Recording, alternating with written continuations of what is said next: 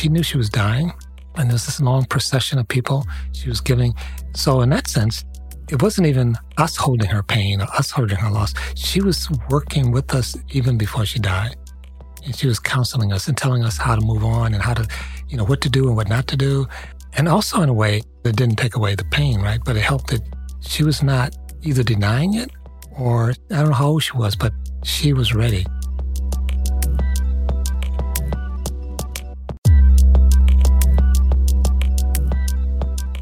Hello, my friends. Lisa Keefauver here, creator and host of Grief is a Sneaky Bitch podcast, a show that explores the expansiveness and pervasiveness of grief in our lives. 100% of us experience grief multiple times in our lives, and I'm no exception, with the most significant loss being my husband in 2011. And yet, we are so grief illiterate, and that is causing all of us so much harm. So, through my work at Reimagining Grief and this show, I'm on a mission to help us all feel seen and held in our grief. I'm so grateful for the incredible messages and reviews I've been receiving from listeners around the world about the impact this show is making in their lives. I wanted to share one that came in recently because, well, it really touched me. This listener shared, Seven months into grieving my husband of 43 years, and I've been binge listening to GSB. There is so much wisdom in these podcasts. Lisa facilitates the telling of narrative so skillfully. The episode naming the loss in particular had me scribbling down so many things I want to explore, like naming the losses, anticipating the next loss that will inevitably happen, the people that show up when you need them, and recognizing joy when it comes. Thanks, Lisa. Well, thanks to you and to all the listeners of this show for listening, for sharing it with friends and family, and for taking the time to leave a rating and write a review.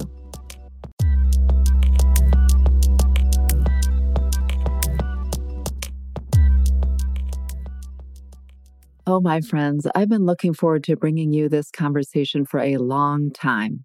In May of 2021, I had the honor of spending some time in person with my dear friend, John A. Powell. John is an internationally recognized expert in the areas of civil rights, civil liberties, structural racialization, racial identity, fair housing, poverty, and democracy. He's also the director of the Othering and Belonging Institute at UC Berkeley, which is a research institute that brings together scholars, organizers, communicators, and policymakers to identify and eliminate the barriers to an inclusive, just, and sustainable society and to create transformative change to a more equitable nation.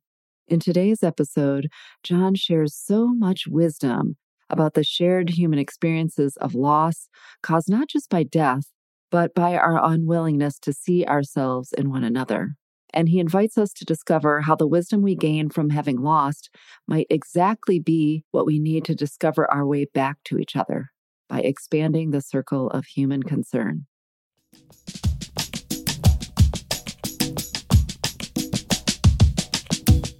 The organization sponsoring today's episode is so near and dear to my heart. Justice Leaders Collaborative provides workshops, seminars, coaching, and consulting to organizations and individuals like you and me. JLC takes an intersectional approach to social justice because it's their deep belief that all oppression is connected. The team at JLC believes it's our human responsibility to work towards social justice, equity, diversity, and inclusion in all areas of our life and work.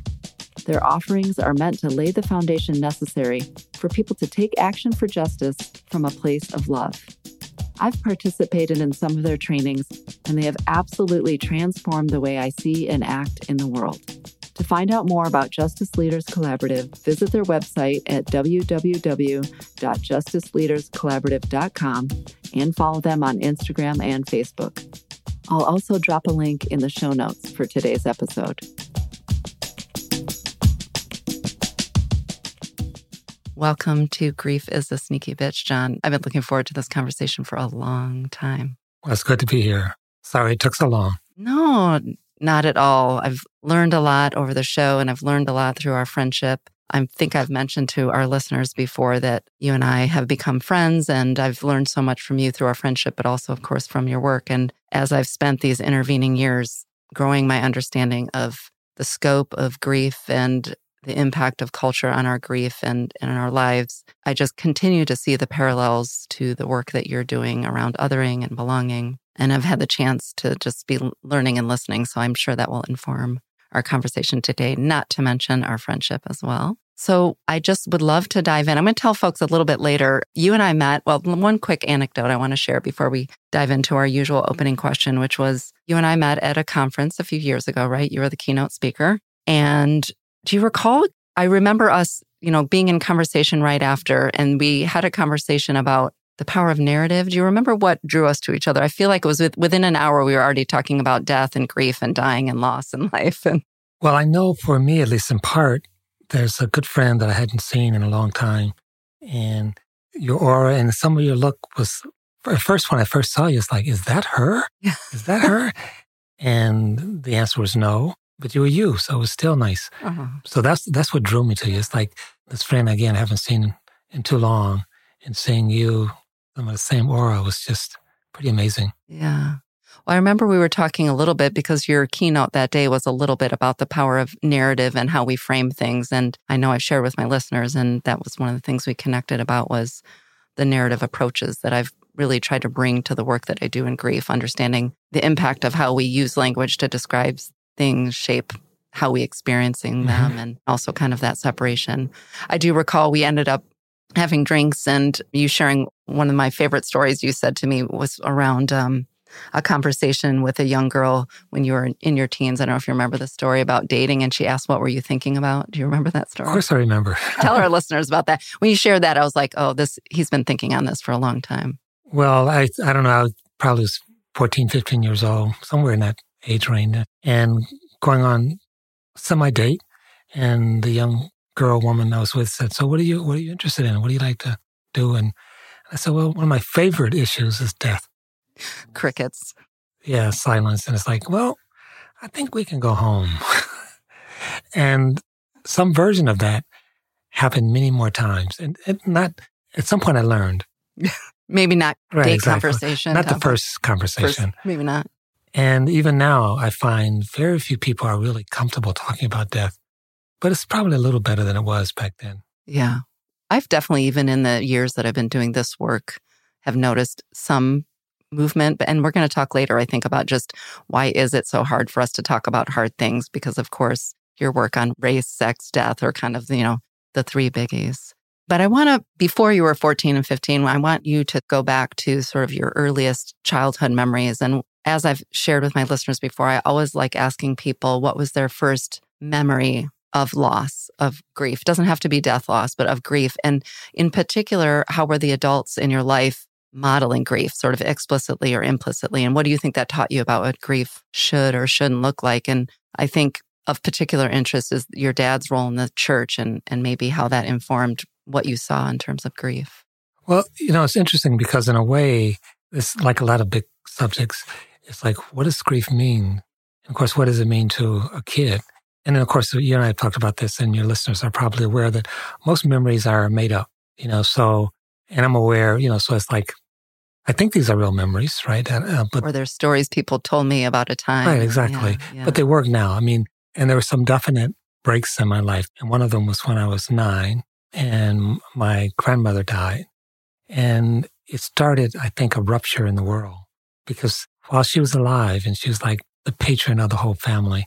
And my family is very close and it was even close back then, but different patrons. And it's sort of like almost like a loss of innocence. It's like the world was magical. It was relatively safe. It was relatively loving. And then she died, right? And all those things went away and it didn't make sense. And she didn't die a natural death. And she, she lived in the South and didn't get good medical attention. But it wasn't just her death. And it was like then my rupture with obviously her, but also my own family. And in a way, I stopped being a kid.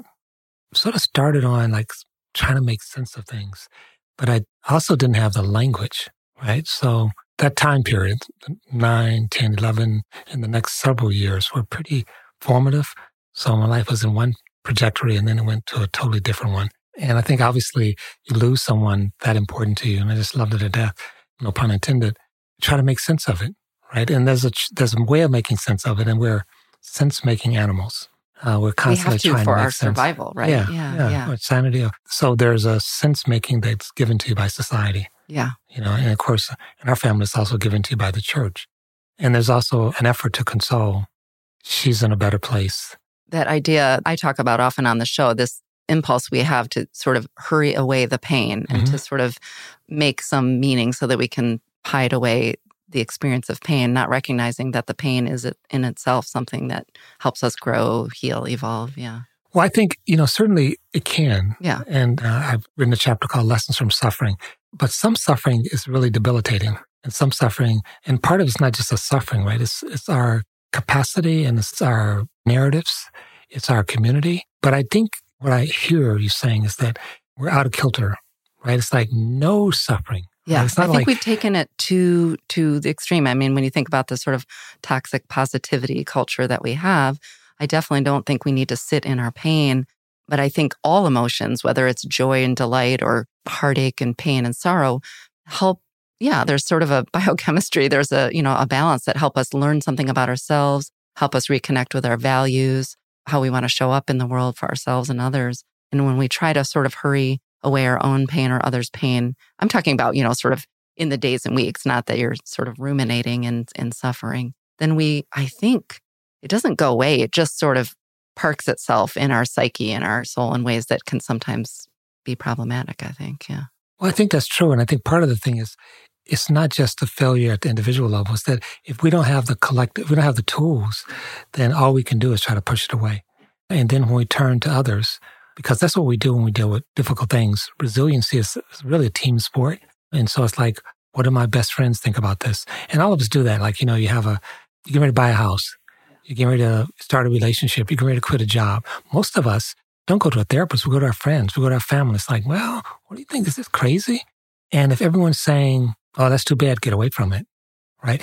And in a way, with, with death especially, but grief in general, if people are uncomfortable with it and you take it to them, they're not going to sit with it. They're not, not going to help you sit with it. The whole thing is let's, let's get that off the table. Let's go have a drink or let's do something. And I do think, and as I said, the chapter I wrote is called Lessons from Suffering. To have those lessons means we have to be with it.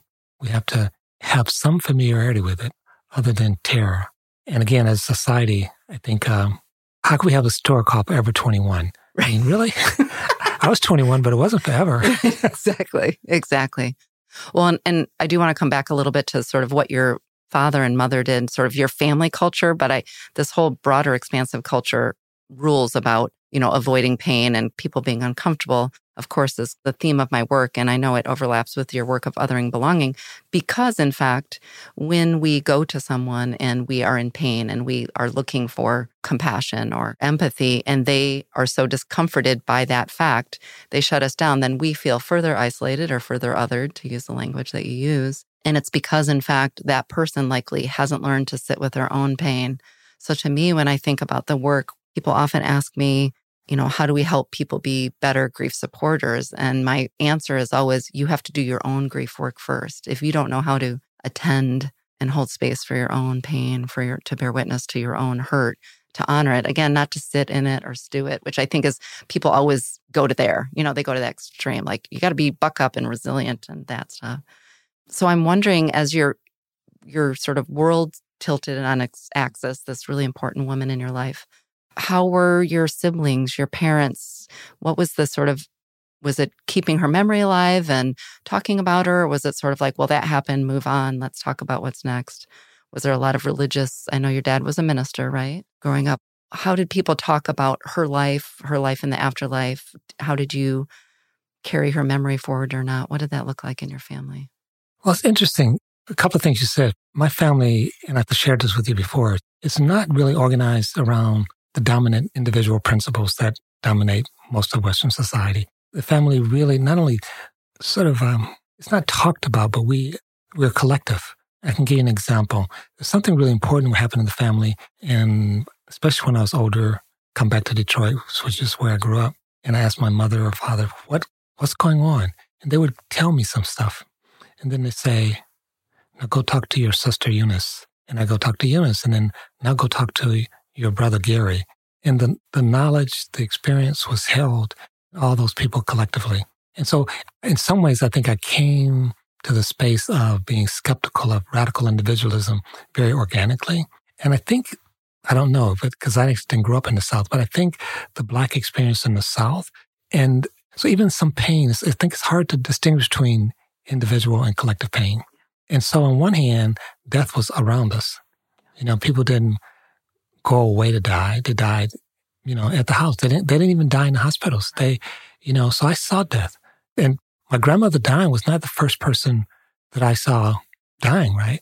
She was just so much in my life, you know, sort of like, yeah, that person died and that person died, but grandma's still here. I don't know if this works, but it's like trees died and some birds died. What? God died? Oh man, now we're talking. Yeah, like, like, this, is, this right. means something to me. Right, now. exactly. Yeah. Uh, and it, it, was like the whole family. But it was also interesting. She knew she was dying, and there was this long procession of people she was giving. So in that sense, it wasn't even us holding her pain or us holding her loss. She was working with us even before she died. And she was counseling us and telling us how to move on and how to, you know, what to do and what not to do. And also in a way, it helped um, but it didn't take away the pain, right? But it helped that she was not either denying it or struggling. It's like, I don't know how old she was, but she was ready. She had some accept, level of acceptance. Yeah. yeah. And we didn't. I mean, yeah. I didn't accept that she was going to die, but she did. And that's been a theme throughout my family. I think I mentioned to you one time, I asked my dad what was sin and what was death. And he said separation. And I think that grief is about separation. And we sometimes say loss. So again, we get conflicting messages in the family. You know, like on one hand, it's like be strong. On the other hand, it's like people talking increasingly about vulnerability and leaning into our feelings. Uh, again, my parents and frankly, more my dad just was like, you know, I used to say, you go to movies and they have the credits when the movie's coming on. He's crying at the credits, right? It's like he had no filters. And as I got older, not only did I appreciate that, in some ways I, I valued it. And I was talking to my sister recently and she was talking about seeing this ad on television, which says something like, we can't stop you from growing into your parents, but we can get you a new car, whatever it was. And she said, I want to grow into my parents. I want to become like my, my mom and dad. You know, we had the jackpot. So part of the loss for me, it's almost like the family took a different shape without my grandmother. And there was new rules to be written, new dynamics to be built. Is it? Is that? Yeah. I mean, it's funny. Like I said, it kept going. There wasn't a rest. Yeah. So my grandmother died when I was nine, and then we moved, and then which can be its own loss. Yeah. Yeah. But then I left the church when I was eleven, which meant not leaving the building. It meant leaving relationships and leaving my family. Yeah. And that wasn't like a lot of things that are really important. It wasn't a decision you know, things happen. Yeah. Can and, you tell the story? I remember you sharing the story of the pivotal moment about asking about what happens to the Chinese people. In the church that my father was a minister and all, all of us belonged to since I was born, they taught that if you weren't baptized in the name of Jesus, I think even in that church, so if you were baptized in another church, it doesn't count. But if you weren't baptized in the name of Jesus, you're going to hell. And I had been reading about Chinese and people from different parts of the world when I was eight or nine. And I knew more, at least through the books, than my community. Real life experience. Right, yeah. exactly. I lived in Detroit. I had never even seen a Chinese. It was an abstract, on that level, it's an abstraction. But it came clear to me that there was a lot of them. They weren't Christians. And the suggestion then is therefore they're going to hell. At my dad's church, Church of Christ, uh, at the end of the service, they would always say, if anyone has any questions, stand up and ask your question. And at this point, I was 11. And I had been in the church since I was born. And it didn't occur to me until later that no one had ever stood up and asked a question. You know, just it's like, and so perfunctory question. A perfunctory yeah. question, right? So I stood up at the end of the service. The minister said, "Does anyone have it?" I stood up, and there was an audible gasp. And the minister, I remember, it was Brother Manuel. He said, "That's all right. That's all right, Brother Powell. What is your question?" And I said, well, "What's going to happen to the Chinese?" And there was another audible ask, uh, gasp. was like, what? what? I, I mean, it, it, didn't make sense to people.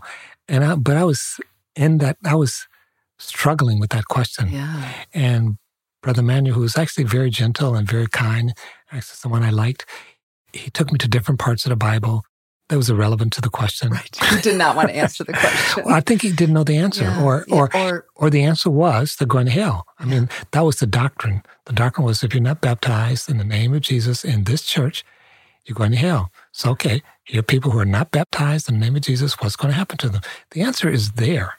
You know, but he was trying to, he was struggling with it himself, but it wasn't, in a sense, it wasn't fair to him.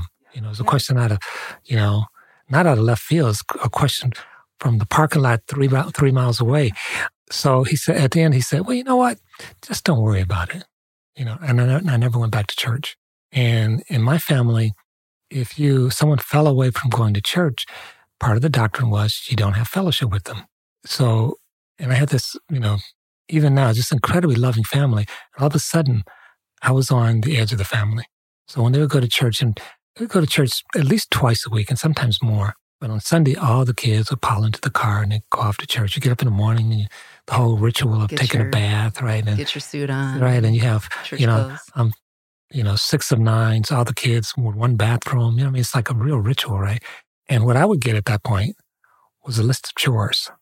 It's like, so, you know, wash the bathroom floor and, you know, wash the dishes. Every Sunday, I got a list of chores.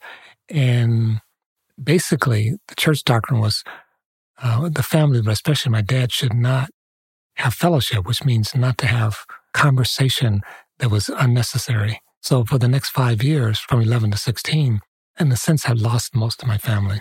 And my siblings were sympathetic, but they couldn't understand it. It was like, why don't you just. Why are you drawing this line? Yeah, exactly. Why don't you just give in? Why don't you just come back to the church? Why don't you?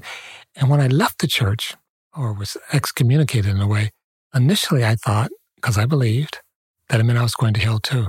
So it wasn't something I could celebrate in. It's like, you know, 11 year old kid with this imagination of what hell is like, and that's where I'm going, right? But I could not go back to the church that embraced the doctrine that a billion people who never had a chance were all going to go to hell. And want to just say these long conversations with God. You know, it's like, you know, I know I'm not a saint. I know I do a lot of, you know, crazy and sinful stuff, but on this one, this is not about me. By the time I got 16, I no longer really believed. And I was starting to become a man and start to a different journey in terms of trying to find meaning in different places.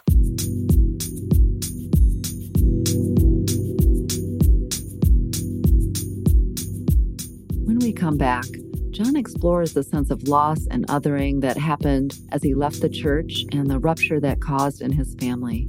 He also paints a fuller narrative of the ways his intellect, curiosity, and calling to exploring belonging further separated him for a time from those around him. I'm your host, Lisa Keefauver. You're listening to Grief is a Sneaky Bitch with my guest, John Powell.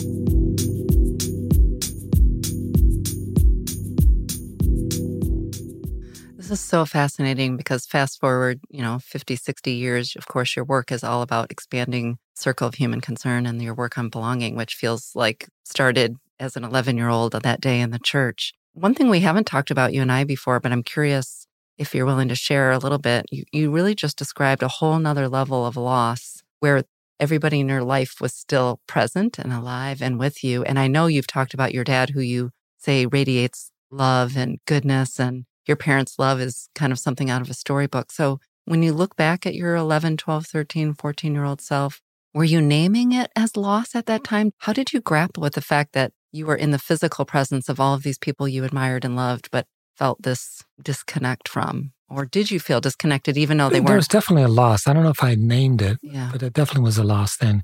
And so one of the things I did was start looking for other connections since, you know, I do think we're basically social animals. And also, and the connections were sometimes in people, but I was also a person who processed some stuff through the cognitive process, reading a lot. I started reading existentialism. I started reading about life and death. I started reading about meaning. Now, of course, uh, now 11, 12, 13 year old black kid in Detroit, you know, there's not many people checking out books exactly. on existentialism. The- there, there, are not many people to talk to about that. So I became friends with a there's a family that was close to my family. And, and the husband was estranged. He and I became close friends. He was in college and he at some point committed suicide. And that was not only another loss, but it scared the family because like they didn't understand what I was going through. They didn't understand You know, they would have understood if I was stealing a bicycle or skipping school.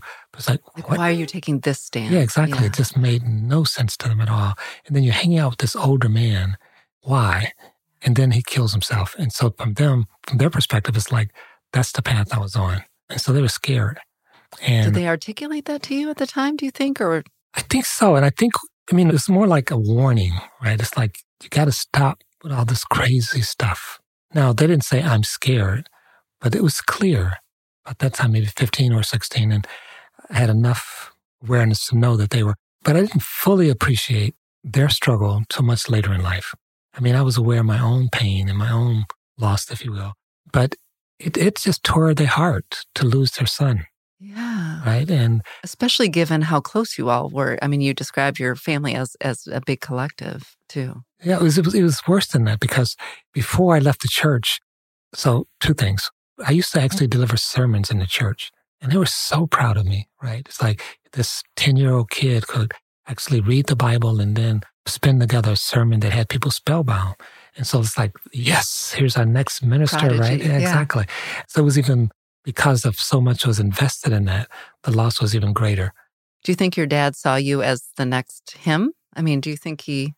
I think it's more complicated because my dad's mom died when he was 11. So, and this was in the South. My parents were both sharecroppers in the South. And my dad had to drop out of school. So he only finished the third grade. And it's not something he was pleased with, but he had to go to work because he had to provide for the family. And he was the oldest of many children. And he worked ever since, right? So on one level, he was pushed out of school, pushed out of this institution, had to, so he never quite knew it, but he knew it was a loss. He knew in some ways because he, his childhood ended when he was 11. He became a man. So, as did yours, by the way, when you exactly. left the church. Well, and even more poignantly, when I'm 11, you know, in my family, there was corporal punishment. And I remember I was taking my dad's suit to the cleaners. And I, think I had a wagon or something. But anyway, I got distracted and I left it in a wagon and went up and did something and someone took it. And, you know, we didn't have much money. So it was a big deal. So I come back and my dad is like, what happened? I told him. And at this point, I'm 11 years old. And he says, go get the belt. And I said, no. And he said, what do you mean, no? And so here's another part of the backstory I should have said first is that, so I'm 11 years old. I'm living in Detroit. I have shoes with holes in them. And I go to my dad and I say, can I have money to re-sole the shoes, put a new sole on the bottom of the shoes? He says, no. So you're a man. You take care of your own needs. So I got a job when I was 11. So now fast forward back to the suit. My dad says, go get a belt. And I said, no. He said, what do you mean, no? I said, I'm a man now. I said, if there's something wrong, we talk about it. And he said, okay. No way. And that's how it was ever after that? Yeah.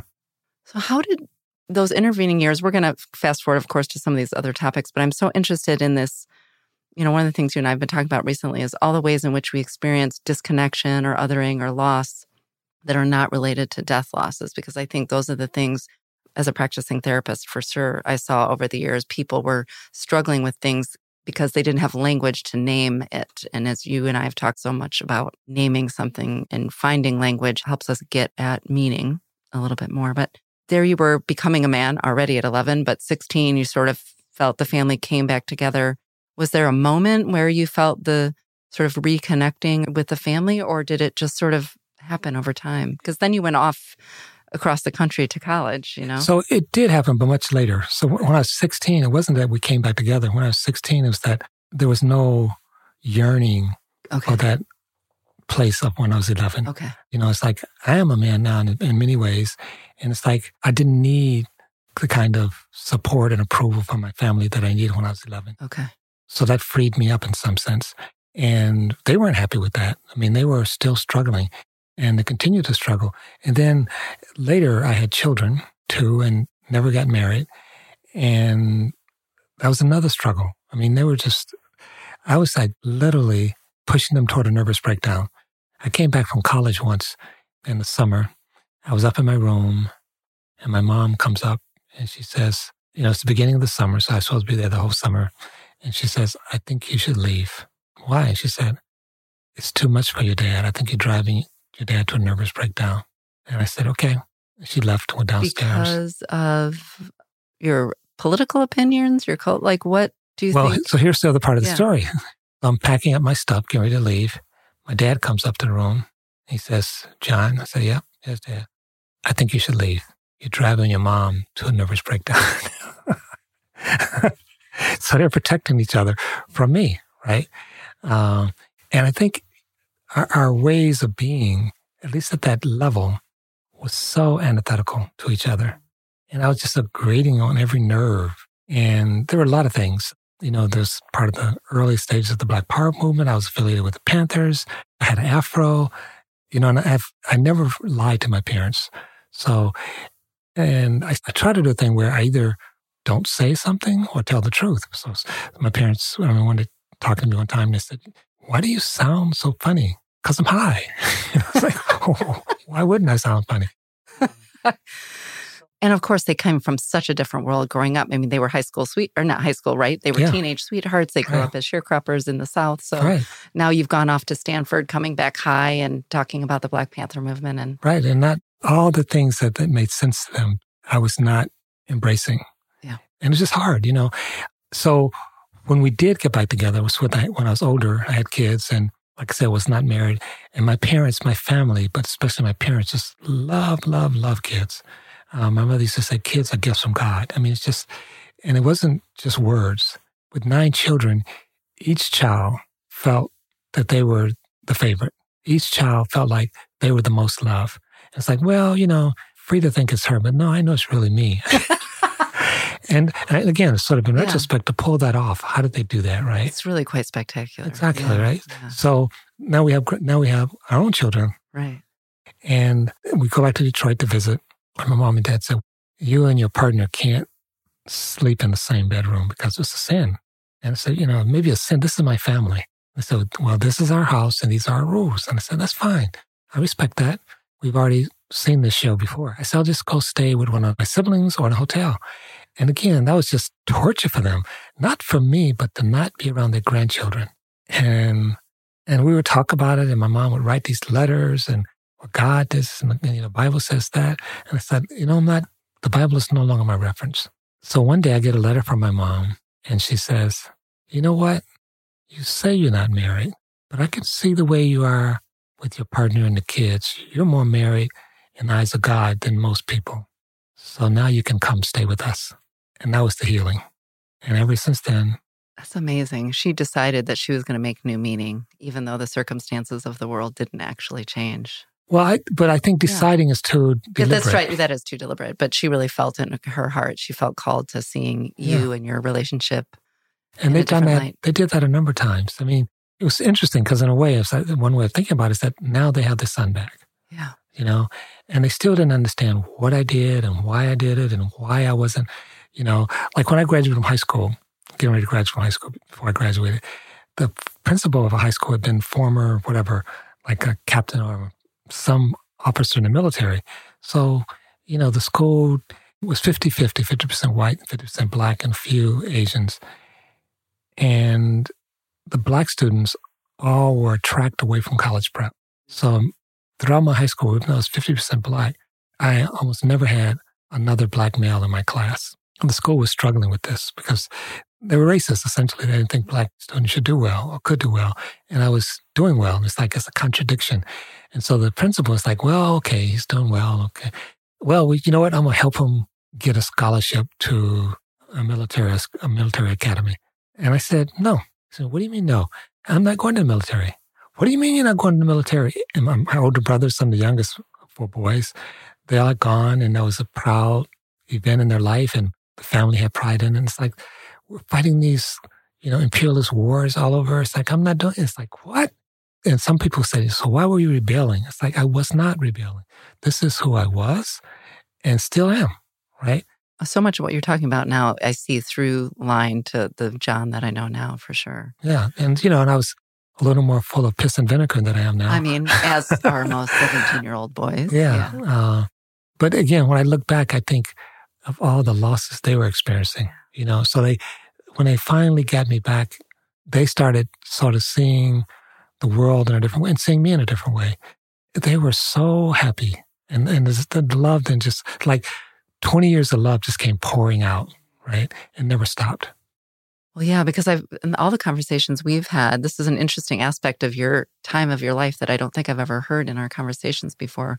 Because every time you've talked to me about it's Marshall, right? And Florcy, you say that they've, you know, sort of walk in the world radiating love. And so this is really interesting that they had all of that held up and sort of kept up for all those years and then has been. Right. And, and conflict with their deep faith. And they were real Christians in the best sense of the word. I mean, they were not hypocrites. It wasn't, wasn't just how they live their life on Sunday or Wednesday right. or Friday. It's they like how they live their life. all the time. Yeah. And, and, you know, when growing up, I thought my dad was a chump because he was, he would do anything for anyone. Uh, sometimes people would say they would pay him and then they would not half the time. And he kept doing it. It's like I, I would see people take advantage of him. And instead of getting bitter or getting even, he just would roll with it and do it again. And it's like, what is wrong with this man? Right. And as I got older, it's like, wow, such a beautiful soul. Yeah, such a beautiful soul. And he could find beauty or find love even in those kind of moments. Yeah. You know, my mom died 20 years before my dad. So, and, but my view of them, but especially him, is that at some point in his life, he discovered not just love, but also peace. He was deeply at peace with himself and with his faith and with God, and he radiated it. He was just, and it's not that he had an easy life. If I described his life to you, it would sound like a horrible movie. Yeah, exactly. Yeah, I mean, yeah. he had experienced extreme racism, got mistreated, had fingers cut off. I mean, just once he was working on a furnace in Detroit and the furnace blew up and it singed all the hair in his body. And we drove around for hours trying to find a hospital that would take him. So he had a lot of. He could have turned into be a very bitter soul. Yeah, yeah. but not not even a hint. And again, as I got older, so when I was younger, I'd see this, it would be like, you know, you need to fight back. And it wasn't my grandfather. I remember him saying when I was in college, he said, you better leave those white people alone. They don't play. So there was that fear the family would go back south and they wouldn't take me because they felt like I didn't know how to act. But again, as I've, I've grown older, it's like my sister said, it's like growing into my dad, I'm all right with that. This is all right. Well, you know, as you're describing your dad and his sort of inner peace with he knew, you know, he just sort of had a love and a peace and how he was showing up in the world. And that really informed everything he did his acts of service, his father, the way he fathered, all of his relationships even though you've stayed all these years not, you know, organizing yourself around formal religion and not having faith in that way, I see that in how you show up in the world. You are very clear. I mean, you were starting at 11, but all the way through the through line, all the way to today, is you have a really clear sense of what you value. I mean, and then that shows up in your work and your personal lives too. So even just in those stories, I see that same kind of certainty and that peace. You radiate peace and love too, for sure. Well, thank you. Uh, two things. One, you know, my mom's story of you're married. My father actually had his own version of that. So at one point, literally, he said to me, You know, you keep saying you're not a Christian, but John, you're more Christ like than anyone I know. And it was basically saying, in a sense, I was learning to see him at a deeper level, and he was learning to see me at a deeper level. And just to give an example of that, came home and there was some political campaign going on, some some issue, uh, and it could have been around abortion or it could have been around homosexuality. But my dad and I were diametrically opposed to each other on that, and we started a conversation, and we ended up talking all night. And the next morning, got up sleepy and tired. I came downstairs and my mom was beaming, and she said, "What did your Marshall talk about last night? He was so happy this morning." And what had happened is that we had spent the entire night not trying to convince each other, but trying to see each other, trying to understand each other, held in a, just a deep respect and love. And after that, because I even then was doing a lot of public speaking, for the next two years, I wouldn't debate. I felt like it was the wrong structure for really understanding and certainly for seeing other people. And the fact that he would do that, the fact that, and it was hard for him because he didn't have in a sense, the facility to, other than the Bible, right? He didn't read, you know, so. So he didn't have other narratives or other, yeah, ways of understanding. And he probably wasn't maybe traveling, so he wasn't hearing no, he other wasn't world views. Yeah. Yeah. Uh, and yet he was trying. He was trying. I That's mean, pretty remarkable. At one point, you know, because I lived in India and started sitting on meditation, like made no sense to him. But he asked me to teach him to meditate, not because he wanted to meditate, but he wanted to connect to me. Well, this is this belonging. I mean, yeah. this is this connection.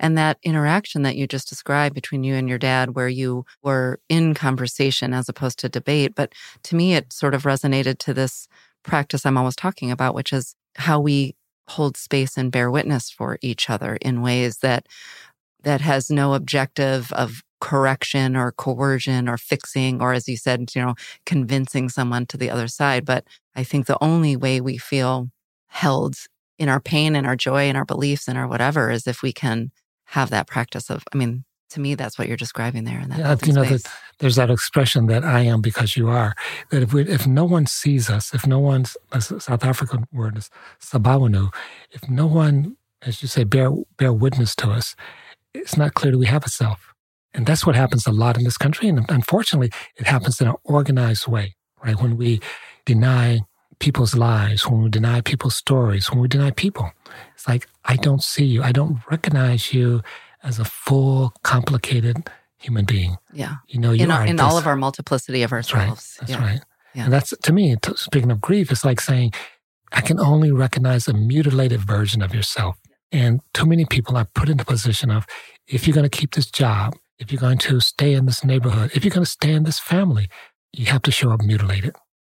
That's so profoundly true. And that's really at the heart of the work that I've been doing all along. And obviously, it's very connected to your othering and belonging, which is our institutions, our systems, our family systems all live in this obsessive, binary, dualistic way of asking us to be in the world and don't understand that it is in our sort of full complexity that we show up in relation with each other. And I think the, you know, as I saw over my career in foster care adoption and public housing and family services, all the work that I've done, including the work I do with grief, so much of the real suffering that I saw from people, yes, were of course acts that happen, sexual assault survivors or kids who had been abused in foster care, but it was about the denial of some or multiple aspects of themselves. And I think that's what happens in our broader culture, in our sort of, you know, dysfunctional grief culture is when people feel pain or don't have the capacity to be seen because it's been too long, let's say, you know, even if it's an improved kind of grief, like for instance, when my husband died, you know, there was a period where I was allowed to be a mess.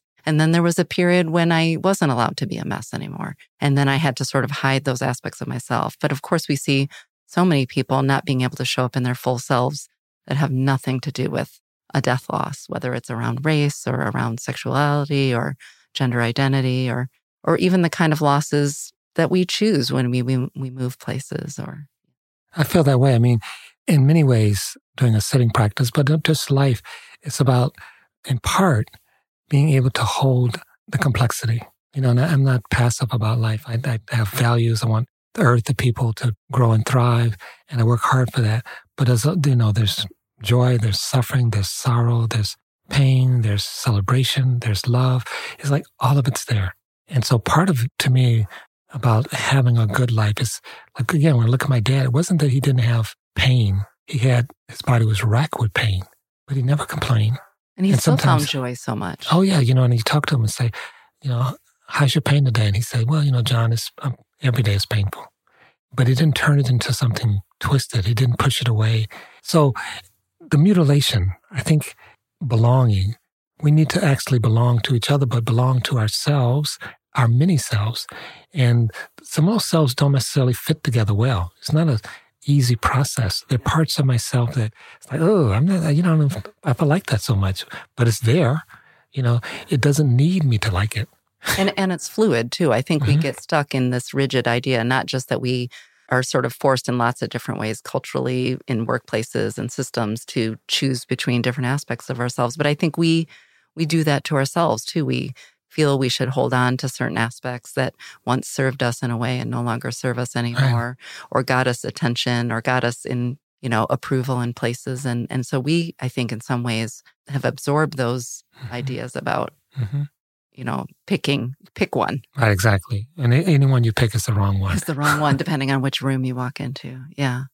I want to make sure that we talk more about how you see this work informing the work you're doing at UC Berkeley's um, Othering and Belonging Institute. But one place I wanted to explore with you is So you talked about, you know, you sort of left the church.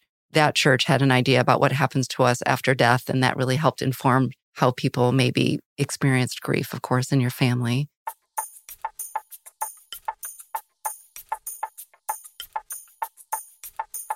When we come back, John explores what he's learned about the powerful forces of othering and belonging from his work not just in the United States, but across continents. He reminds us that above all else, our most fundamental human need is belonging. This translates to the central theme of his work expanding the circle of human concern.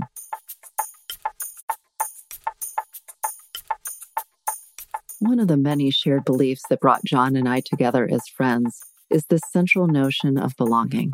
At the heart of my work as a grief guide is the practice of holding space and bearing witness to the individual griever who often feels cast out and isolated as a result of the loss they've endured and our cultural tendency to hurry people through their grief. If you're someone who is looking for support as you navigate grief, I'd be honored to be your guide. You can learn more by visiting www.reimagininggrief.com forward slash support. I know you spent some time, you just were sharing in India, but I know you spent some time in Mozambique. Is that right? For many years. When you think about other faiths that you've witnessed, either because you've lived in different places, what has that taught you? What have you learned about how different cultures, communities organize themselves around what it means to grieve and loss. And has that informed anything about how you show up in your own grief? Well, I guess I would say a, a couple of things. And, and I feel it's interesting to me because I think of the United States in particular, but also the West. It's that it's, the grief is there because the loss is in the culture itself. So you don't have, if you think of death as my dad did in terms of separation, the whole culture is based on separation. It doesn't mean that there can't be compounded grief, but the culture is a grieving culture, not a grieving culture because we're not Because we actually don't. In, yeah, it's exactly. not grief. We've just we are built on loss. Right. Exactly. Because of the separation, because of individual. Exactly. So we're not conscious of it, but it's, it's it's you know Freud's thing of you know the return of the repressed is there, but we can't name it, and it comes out sideways and crooked, and and then we even have things like you know be a man. You know, okay, what does that mean? Yeah, it's like so vulnerability grieving would be considered not being a man. You know, don't be a sissy. You know, why are you crying? You know, and I think that's so profoundly important what you just said, because if in the very fabric of our culture, of our ways in which we don't even name, because it's not said explicitly in our growing up life, we are built on loss, but then we don't name it, then we are feeling this disconnection from ourselves, from each other, and we can't name why that is, which leads us to these yeah. And and just disconnected from each other disconnected from ourselves disconnected from the planet from the earth. oh, yeah. It's just like it's just there's so much loss. There's so much and sometimes you see it right? You see a kid sort of going through that where he or she or they it's like they're happy and connecting or not happy in an insipid way but then at some point it gets shut down you know and uh and oftentimes before the words right? So it's hard to get it back because it's like it's hard to remember when we felt connected. It's hard to remember when we could play. It's hard, you know, I have friends who are gay and they talk about liking boys, liking ribbons and blue and, you know, thinking of people like Andrew Solomon in his book. It's like, no, you can't like that, you know? And he writes about this. So I'm not outing him, but he's, you know, he's 50 plus, you know, and he's struggling with depression. And, you know, you don't know, but it's like he suggests at the very early time when he's a little kid and just wanted to have that blue balloon. And his mother, whom he loved dearly, saying, That's not who you are. Yeah. That's not who you are. Talk about like, you know, so then he had to shut off this part of his multiple selves. Right. If you want to belong in this family, yeah. get rid of that self.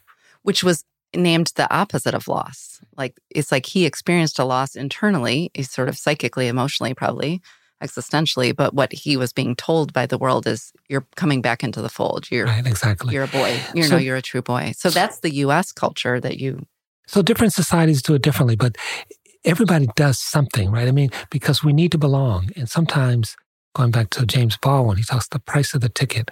What does it cost to belong? There was a program officer at Ford who I think she was I may get twisted, but she was Muslim. Her husband was Hindu, living in India. They had to leave. You know, the community's like, no, you know, that's, I mean, it's, it's our version of miscegenation. You know, you can't love someone of a different religion. And the, the, the threats, the threats and the violence, literally violence was so intense, they had to leave their home. And I've been reading Edward Said, a book called No Place, and he talks about growing up in the Middle East, I think in Egypt. His mother, I think, was Palestinian, and his father was American. So his father wanted him to have a good, strong British American name, Edward, right? So as a kid in Egypt, he's constantly being teased for having this name. Edward, what kind of name is that? You know, and he's a kid. He, you know, he wants to belong. Everybody wants to belong. And so then when he's adolescent, 11 years old, 12 years old, this family moves to New York. He's no longer Edward. Now he's Saeed.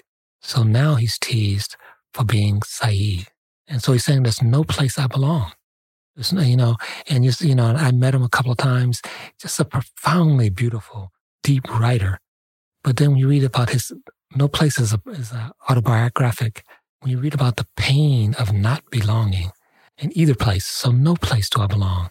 Or when someone asks James Baldwin, when Margaret Mead asked James Baldwin, so where do you belong? He said, no place. He, yes, he could live in France, he could live in England, he could live in the United States, but no place did he belong. And we do it on different dimensions. You know, he was, as you know, invited to a fancy literary club, and they said, but don't remind us, Mr. Baldwin, that you're black or that you're gay. And it's like he left the country after that, brokenhearted. You know, it's again, mutilate yourself and maybe, maybe you can belong. You can so, belong, except there isn't any of you there or exactly, exactly. Yeah. And I, you know, spent time in England and people would literally, this is, you know, hopefully it's better now, but they'd say, you don't know your place. I said, you're exactly right. I don't my, every place is my place, but they're saying, no, as a young black kid, your place is here, right? We're consigning you a place.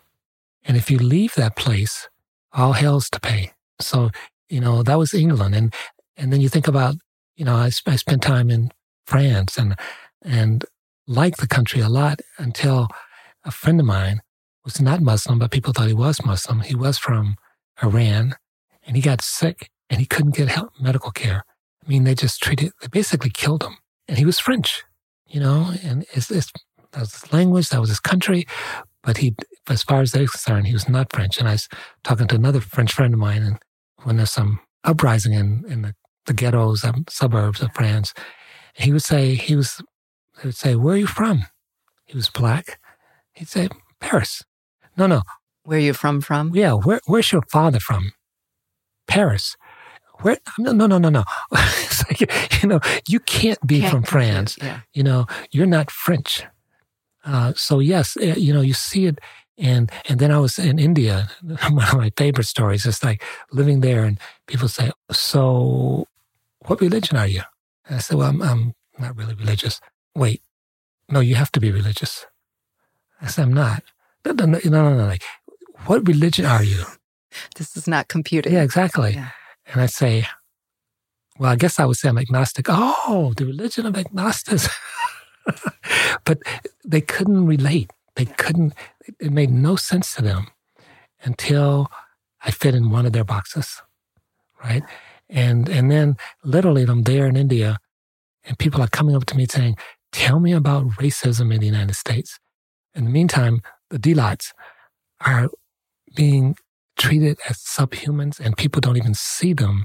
And so these, I mean, we middle class liberal friends tell me about the racism in the United States. Sound terrible. As if this is not happening yeah, in like, our own country. What about yeah, the, you know the millions and millions of people you call untouchable? Oh, that's religion. That's you know that's just the way it is. It's always been that way, you know. And they can be born and maybe they'll be reincarnated in a higher caste. But it was it was it was no critical reflection at all.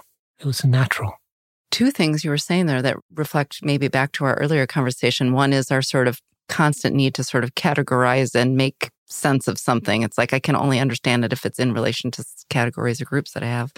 But also, all of those experiences, um, of course, were othering, but also were the antithesis of the conversation you and your dad had. It was like they couldn't hold space for some other reality that they didn't get, but also honor that you had some different way of orienting yourself in the world or seeing your position in the world. Yeah. I think that's right. And in a sense, worse than that, because I'm a visitor, right? It's like in the day, I'm going to go back, I'm going to leave India, and after a year or two, I'm going to leave France. But for the people who've been living there for hundreds of years, thousands of years in some case, and to be told, this is your place. This is this the only place you can actually, yes, you don't belong. And I mean, I've seen it all over. I, literally, I was in South Africa before apartheid ended, and I'm walking down the street, literally walking down the street, and a white person who's reading walks into me. And then it's like, why didn't you get out of the way? Because the, the streets belong to us. And as a black person, you have to get out of the way. I was in Botswana staying with a progressive white family. They had black servants from Botswana. And the cook came out and said, I'm not cooking for you. She's black. Said, I'm not cooking for you. You're uppity. You think you're as good as the white people. This is her saying this to me. And I said, okay, fine. I'll cook for myself. You cannot go in my kitchen. I said, you know what? You got to work it out because I'm going to eat. Right, exactly. You're not getting between me and right, this dinner. Right. And, and I know it's a struggle for yeah. you because I don't yeah. fit. You know, a black person at that time, this was, you know, in the 70s, yeah. was not, it was inconceivable. I was carrying Talk about that culture. So even though she was already in this other category in her own country, she had sort of absorbed that way of thinking and was right othering you and, and that happens all the time. Yeah, of course. I mean, course. I was in Nigeria and they offered me a job and I'd been there, you know, whatever, doing work and they liked the work. And I said, no, I think I'm going to go back to the United States. And they said, why? You know, you're doing a great job. We love you. We'll give you money. We'll give you a house. We'll give you servants. And I said, no, I'm, I'm going to go back. Said, why? Why? You know, the way you treat girls, the way you treat women, you treat them as if they are not of equal value to boys and men. And I have a daughter. And the women these were educated women said, but it's true, girls are not as valuable as boys. That internalizing, which is a whole nother conversation, right? Yeah, that implicit internalizing bias. So, John, I'm going to pivot a little bit in our conversation, though I think obviously the threads are already there, which is how do you see when you think about all of these? Really, you're talking about these chasms, these breaks that we have sort of within our multiple selves, of course, between each other when we think about the institutions that have been built in this country around obviously stealing of indigenous lands, around slavery, all the ways in which we've othered, you know, even capitalism, of course, white supremacy, everything is on this sort of separation. Your sort of declaration early on was clearly in, you know, that 11 year old boy was, to me, as I see it, anyways, the beginning of your idea of how are you going to be in service of naming this thing of how are you going to use your work to bring belonging to everybody's naming it in everybody's imagination because that's sort of what is our calling basically as humans but also i know you've talked more recently about expanding that even to the way we think about our relationship with the planet. You practiced law you've done lots of other things in your career. When did you begin to name or understand this division of othering and this call for belonging was central? Did you have a time in your career was that already a part of the work you were doing even as a practicing attorney and other work? When when did this sort of concept of othering and belonging come? I think the you know you asked earlier about stories, and one of the things we tend to do is that when we look at our lives and over the the long arc, we think there's a through line, and maybe there is, but oftentimes it's not. It's sort of like so. When I was playing marbles in Detroit at four, I was thinking of othering and belonging. No, of course right? not. No. Right? No, we make meaning, right? right we have exactly. all these experiences, and then we right. then we draw the constellation of all the stars. And yeah. yet, it's not entirely wrong, right? It's like you know, someone picks up a chessboard and I become anyway. So I think it's almost the opposite. It's almost that we experience, we're born in the world connected to another human being. So we don't have to learn to be connected. We are connected physically, spiritually, emotionally. We have to learn the illusion of disconnectedness. So when you watch, you know, kids, people tell these stories like, you know, I had a white person, I said I had a, a black friend I used to play with, and I brought him home. And my my dad said, "Get that boy out of here." It's like the kid didn't actually feel that there's anything special about this other kid, right? It was the parents. They're saying, "You're in this family. You're not allowed to do X," right? So we're teaching a disconnection, and I think we have multiple impulses, and like anything, once you go past one, it becomes incredibly complicated and nuanced and dynamic. So we're not set in our othering any more than, you know, we're still evolving animals. You know, the tribes that existed a million years ago, they're gone. People are organizing themselves into thousands and millions of people with new stories. Harari talks about the sapien. Tribes were 50 people. There are 2 billion Christians, 1.6 billion Muslim, billion Muslims. How's that a tribe? So it's interesting. One of the things we've organized ourselves into larger and larger clunks of people, right? And we, in a sense, have to because the mountains that used to be an effective way to keep us apart from each other, they don't do that job anymore. I mean, uh, we are literally one world. Well, the world is getting smaller and smaller. And I think it's almost like a race in time. It's like as the world continues to get smaller, do we recognize our interconnectedness? Do we live our interconnectedness? Do we create institutions to celebrate interconnectedness? So think about this. We're coming out of a pandemic. Which, by the way, if nothing showed you interconnectedness. That's exactly my point. And so here's this little bitty virus that says, and we do all the things that we think we can do, right? It's like shut down the airports, you know, close the border, you know, seal the wall. Hmm, it still get in. you know, it's like, how is it traveling? It travels from largely, we think, from person to person. And and it says when when they announced that there was this virus in Hunan, in I think it was November or December, my first impulse was the world needs to prepare. Instead, it was like, lock it down. And so it was, it was impossible to effectively separate ourselves from the 7 billion people living on the planet with all of our technology, right? Instead, we should have been talking about, hey, look how interconnected we are. What is our collective response? And we're still doing that. It's like, well, okay, we're getting rid of the virus in the United States. Yay. Right. It's like popping uh, up in India. It pops up in, up in India. It's okay. We're not going to let the Indians in. Right. Good luck with that. So I think that part of it is just the realization that we, we live on multiple planes, but we are profoundly, profoundly connected. You know, Maslow says it's the third basic human need. His students say, no, it's the first. It's the first human need because Maslow says food, physical safety, then belonging. They say, no, we don't get food or safety without belonging. It's first. But the stories we tell, the institutions we build can make it hard to actually live out that belonging. And for me, you know, you see it expressed all the time. People are always trying to create space of belonging, but most of the time they do it in the sense of, I belong, you don't. And so what we are bringing to the table is like, I belong, you do. Everybody belongs. And it's, it's fascinating when you think about it. Sometimes I have my students read the second paragraph of the Declaration of Independence. It sounds like, okay, what does that have to do with grief? What does that have to do with belonging? It? it says something to this effect. We hold these truths self evident that all men, should have been people, are created equal. What does that mean? Self evident. We don't have to prove it. It's given that everyone is of equal value.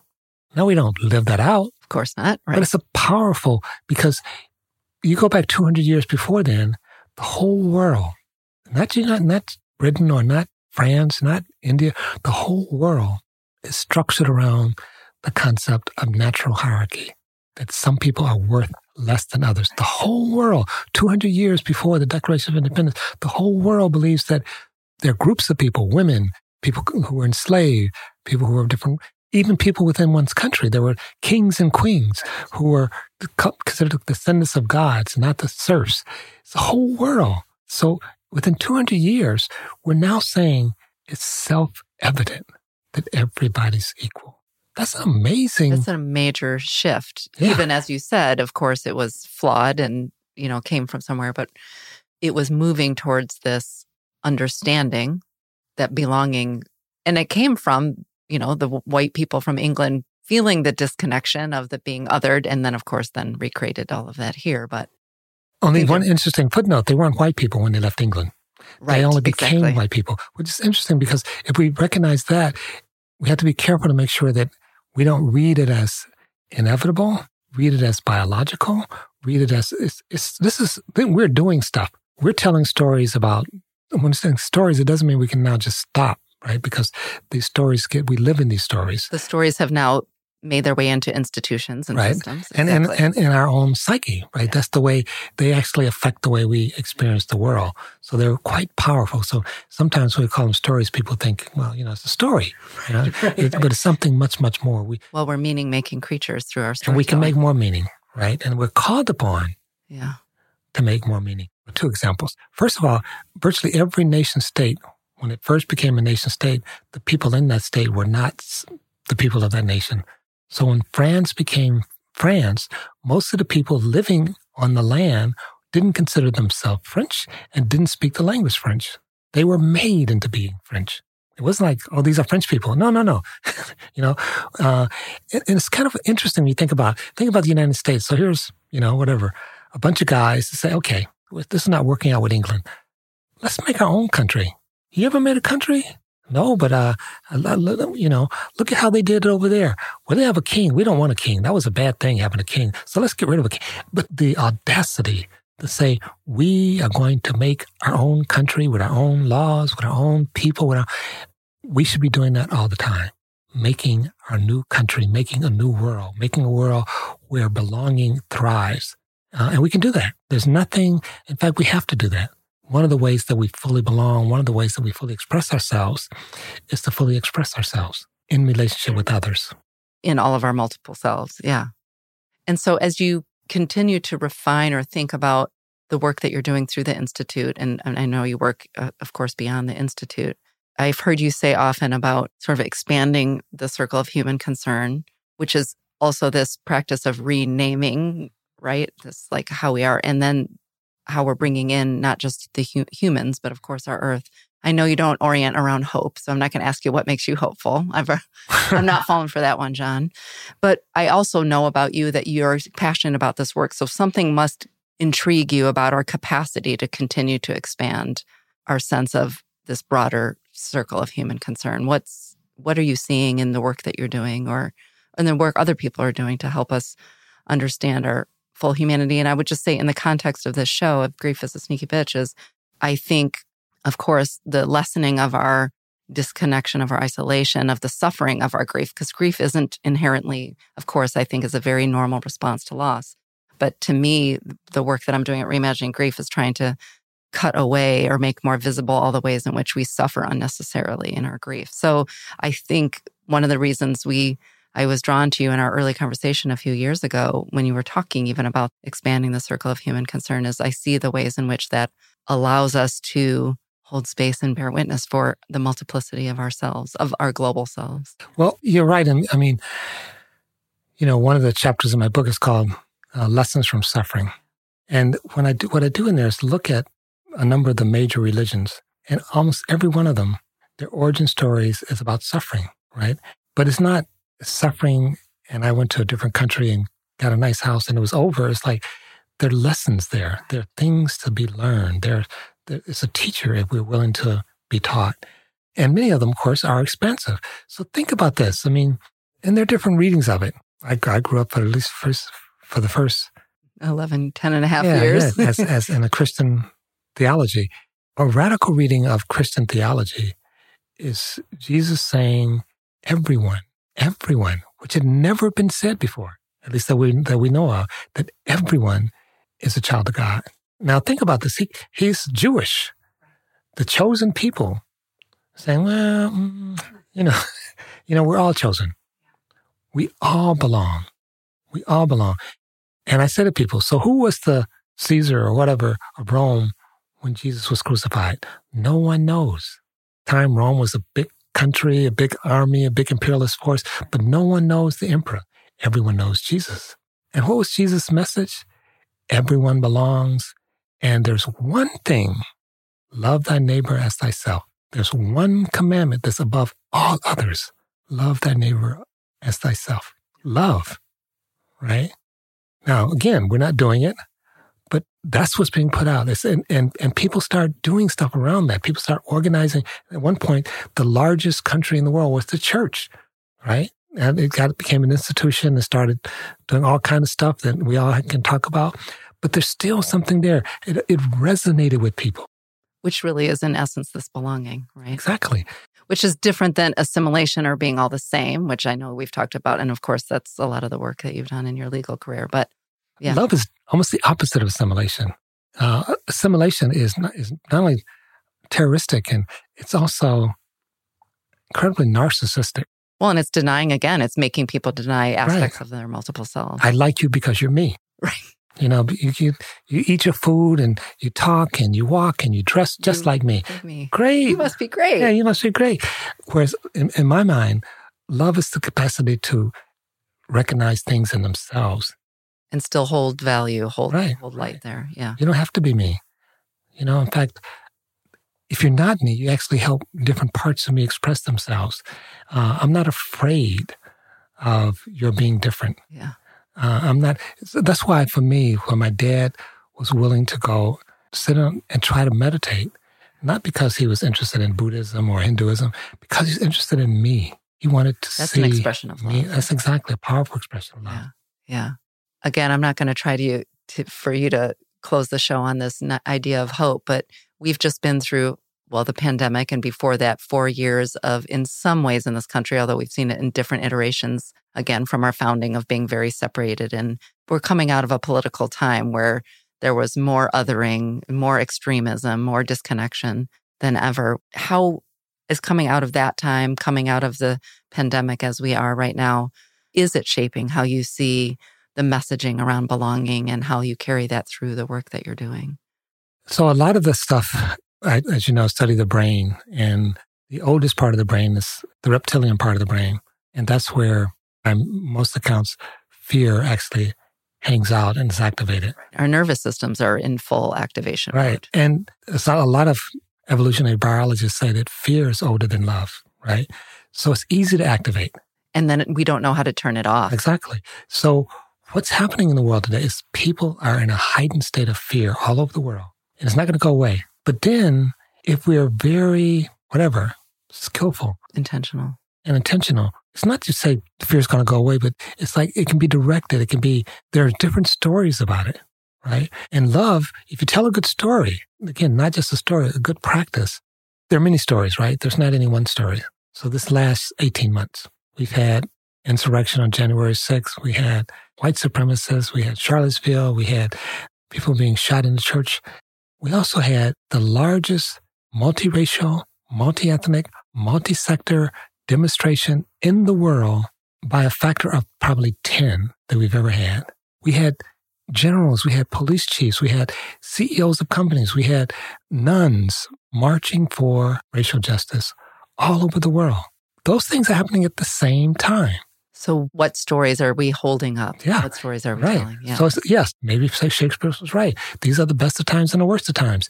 But we have to remember they're not just the worst of times. And the stories that we hold up, this comes back to, you know, I do a lot of work around mindfulness and nervous system work in my support of people in grief. And I've been thinking about this a lot as we come out of the pandemic is the stories then that we hold up and tell over and over again. If it's the stories of this multiracial, multi ethnic, you know, power of 10 number of people coming out, then feeds information to our brain, then then feeds something different, can either shut down, you know, sort of the heightened fear sense which by the way, when our fear is activated, we have no executive functioning. So all of our critical thinking and our planning and all the things that help us maybe see a different version of the world are shut off. And so what's happening when we keep elevating the stories, not that we need to hide, of course, we need to make visible, you know, the tragic things, the horrible things, the racist things that are happening. We can't do it alone. Otherwise, we are reinforcing this. And and it's never just that. It's back to the non-binary, non-dualistic right. way of seeing the world. A writer has written, we're not sure if this darkness is a tomb enshrined in death or if it's a womb giving birth. We're not sure. And I would say it's not figuring out what's the right answer. Is are we going to be merchants of death or are we going to be midwives? That's up to us. And that's back to that intentionality of how do you organize your day to day lives? How do you organize your thinking and your work? Not just your work, mm-hmm. John's mm-hmm. work, but all of our work. That's how do we organize the stories that we tell ourselves to the stories we tell each other and how that orients how we show up in the world, holding space and bearing witness one on one to the people in our lives. And, and you know, my friend Bell Hooks says, love is everything. I mean, all of us have been, I think, hopefully in touch with just the power of love. And it, again, it doesn't have to be romantic. I mean, romantic or taught. The word it's love. just yeah. you know, and it does mean there's a video going around of this mother is at the zoo with her newborn baby, and this gorilla comes out and sees the baby, and the gorilla is like on the other side of the glass, but the gorilla is so incredibly enamored of the baby and trying to stroke the baby, and people going, oh. It's incredibly beautiful. And then the gorilla leaves and go gets her baby and brings it out to meet. Now, call it what you will, but it looks like empathy and love. If a gorilla can love a human, why can't a human love a human? Right. And yes, we have to love the gorilla too. So, you know, I think we sometimes get the cynical story carries the day, but there are all these positive stories. There's the Christmas Day truce, and people may not know the story, but the, it's World War One, and the Germans and the French are like half a mile apart in trenches, and they've been stuck there for two months killing each other. And then somebody comes up with that, and it comes as cold, it's dirty, it's wet, and people are dying. And someone comes up with the idea that Christmas is about to happen. Can we have a truce? And it lasts a day and another day and another day. And finally, the soldier says, could we just keep doing this? And it goes past New Year's. And the captains and officers says, no, we got to get back to killing each other. And at least how the story goes, there's only one corporal who was really pissed off at the idea that we interrupted killing each other. His name was Adolf Hitler. But these people literally, these are soldiers trained to kill each other. And it took so little for them to actually share in each other's humanity. And then when the war is finally over, the story goes that they found each other. Again, this calling to our shared humanity, Yeah. to showing up in relation with each other, to seeing each other's, even again, not understanding, you know, you, you're fighting for the French, I'm fighting for the German. I don't have to understand you, Right, but I can right. know, I can see your humanity and be. And one other example of that is this in the Korean War, there's this marksman who had killed all these people. He was like one of the most famous marksmen for the United States in the war. And he has another person in his sight. This person uh, apparently realized he's about to be killed by the marksman. He starts running, a North Korean. He's running away from the marksman. The marksman taking aim, he's about to pull the trigger. And the guy's pants fall down. The guy who's running away, his pants fall down. The marksman cannot pull the trigger. He comes back to his base and tells them what happens. And they say, well, you know, whatever, that, you know, you let this guy get away. Okay. But next time, and the marksman says, there's no next time. I cannot kill another human being. He saw the humanity in Yeah. that man in that moment. Yeah. It Yeah. wasn't, he didn't read a bunch of books. Right. well, yeah. I mean, that's interesting you say that because, of course, you do this work sort of at the larger scale with the Institute. But I think one of the things that we always think, all of us as individuals, was is how do we, and I think about this in my work all the time, like how do we show up in our small home communities, in our one on one day to day relationships and hold space and bear witness and see the shared, you know, see the humanity in somebody else. And those are not that we can't, we, of course, have to change at the institutional level, but when you have collections of people or conti- and I think we're seeing that in this country, as you said, with groups of people. Right. There's a South African word, I think I mentioned it earlier, Yeah. called sawubona, which means one interpretation of it is that the God in me sees the God in you. But there's another riff on that, that if the God in me fails to see the God in you, then I fails to see the God in me. So I'm not doing this for some abstract human being. I'm doing it for humanity, including my own. Yeah. This is, you know, so again, back to, we don't have to necessarily, although these structures, we might have to do some work. We have to, I think in many ways, we do a lot of, we've done a lot of work in terms of teaching hate. The elites have actually benefited from people hating each other. The rank and file soldiers was willing to stop. It was the captains uh, who were saying, no, we must continue the war.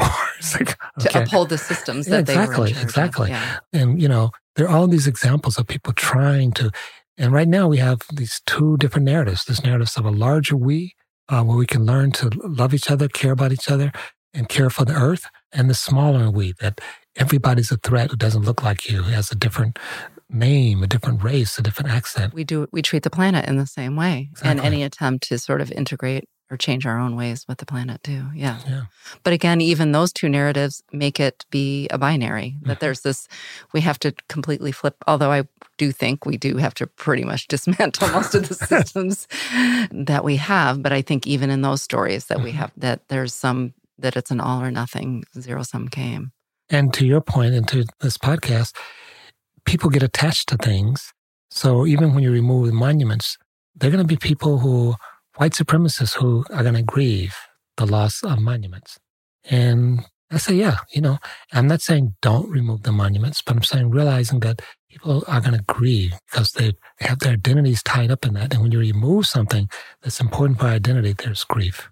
I think that's what's happening. Of course, it happens as we've grown over time. I mean, through all of human existence. But I feel there's been an acceleration as we are, when we think about gender identity, when we think about racial changes, when we think about the political movements that are happening right now. To your point, there's so much that we're asking ourselves and others to let go of, shed our beliefs, our identities, again, for good reasons, because many of those beliefs are tied up in denying other people's humanity. I think we make a mistake when we don't name exactly what you just named, which is to honor that even those beliefs that harm other people, those people are grieving. That's right. Because also that activates their fear response, which then triggers right. new behaviors. That- well, that's right. I mean, I talk about that you can't expect people to actually experience ontological death. You can't say, we're getting rid of you and you're kind, right? I don't care who the people are. And so it may be appropriate, it may be necessary to say, we're getting rid of this, but there's a place for you in this new world. You belong in this new world. In fact, you need to help us create this new world. We don't do that. Right. Again, very binary. We try to sort of sever. Right. And say, we're done. We're done with these. Yeah, that work. I mean, that comes back to this expanded circle of human concern that you talk about so often. And so I know we're wrapping up, we're getting close to it, but Derek Chauvin just was recently found guilty of several counts of murder and manslaughter and the killing of George Floyd as as we're recording, we're just about at the anniversary of that. Yeah. And Keith Ellison, the Attorney General in Minnesota. Keith Ellison is a friend of mine. I've known him for many years. He's African American, and he's on national television. And they're saying, Attorney General Ellison, you put together this great legal team. You had justice served. You must feel great. Keith's response was, I don't know if justice was served. We made a small step in terms of addressing a huge problem. I wouldn't say justice was served announcer. Okay, I, am corrected, but you still must feel great. You know, I mean, you, you've done something that's pretty amazing. And he says, well, you know, I don't know if I feel great. It had to be done. It was the right thing. And then he said, but I still feel a little bad for Derek Chauvin. And the announcer's like, what? This guy killed a black man being video seen by millions, if not billions of people around the earth. He's a racist. He's, why would you feel, and Keith said he needs to go to jail, but he's still a human being. And the announcer was struggling with that. It's like, how, how come you're holding on to his humanity? And holding on to someone's humanity doesn't mean you're going to give him a gun and or know, approve of behavior exactly, or, or yeah. exactly. But he's still a human being, and we don't have many. We don't have enough examples of that behavior that Keith didn't. Yeah. Well, that I, I know I've heard you say that before, especially in the era of Trump. It's like, how do we expand the human concern even for those people that we disagree with, which is part of our healing work. So, Someone yeah. said, in my world, I would still acknowledge Trump's humanity. He just wouldn't be president. exactly. Again, because people, I think, try to get us to do that binary thing that that we can't disapprove of behavior or not have people in relation with ourselves in a day to day life and acknowledge their humanity. And it happens, I mean, tell you one last story. I was at the University of Minnesota. I was only black on the faculty at the law school there. The conservatives, there were a number of conservatives that were struggling with me. There's one conservative in particular was trying to do everything he can to make life difficult for me, and not just me personally, but for what he saw as people of color and critical race theory and all that. And I tend to be somewhat prolific in my writing. And anyway, so this this particular professor was defined himself as my staunch enemy, he the school was considering a new rule. He had tenure, and they were considering a new rule that if you hadn't published in X number of years, even if you had tenure, you would be in some way demoted or and this guy had been there, I don't know, 20 years. And he clearly would have been one of the targets. And so the faculty was all embroiled in this. And I took the position that, first of all, he's been here 20 years. You can't change the rules after 20 years. It's just not right. And so I took the position that no, I took the position against changing the rules, recognizing that in some ways I'm advocating on this guy's behalf. And we won. He comes up afterwards and he says, I don't get it. He said, you know, basically, we've never been friends. Why would you support me why would you support this position? I said it's the right thing to do. And after that, we were, you know, we didn't go drinking together. We became friends. And, and in a sense, he was saying, you still care about me as a human being, even though I've been basically treating you like dirt for six or seven years. You showed him that you saw his humanity. And yeah. even in that act, he was able to see yours. Yeah. yeah. Yeah. That's a powerful story, John. What an incredible gift it is to have you in my life, of course, as a friend, but also to have you on the show today on Grief as a Sneaky Bitch. Thank you so much for sharing your wisdom and your love and your light and your family with us. I really appreciate you being here. Well, thanks for having me. Thanks for your show. Thanks.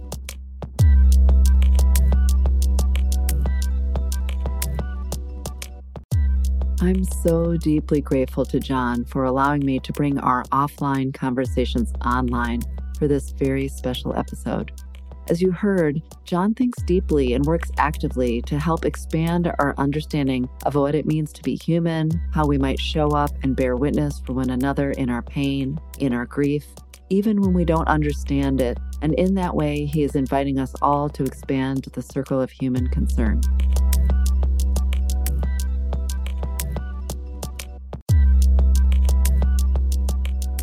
I want to thank Giles Smith of Alafia Sounds for creating the music for the show today, and I want to thank that team over at Studio Pod for helping me produce it. As we close the show, I'd love to ask you a quick favor. As I mentioned, I love hearing from listeners of the show. So after this, please head to Apple Podcasts, find the show, Grief is a Sneaky Bitch, leave a rating and write a review. It would mean the world to me. Thank you for listening to today's episode of Grief is a Sneaky Bitch with my incredible guest and friend, John Powell. I'm your host, Lisa Keefauver. Until next time, I see you, I hear you, and I'm holding you in my heart.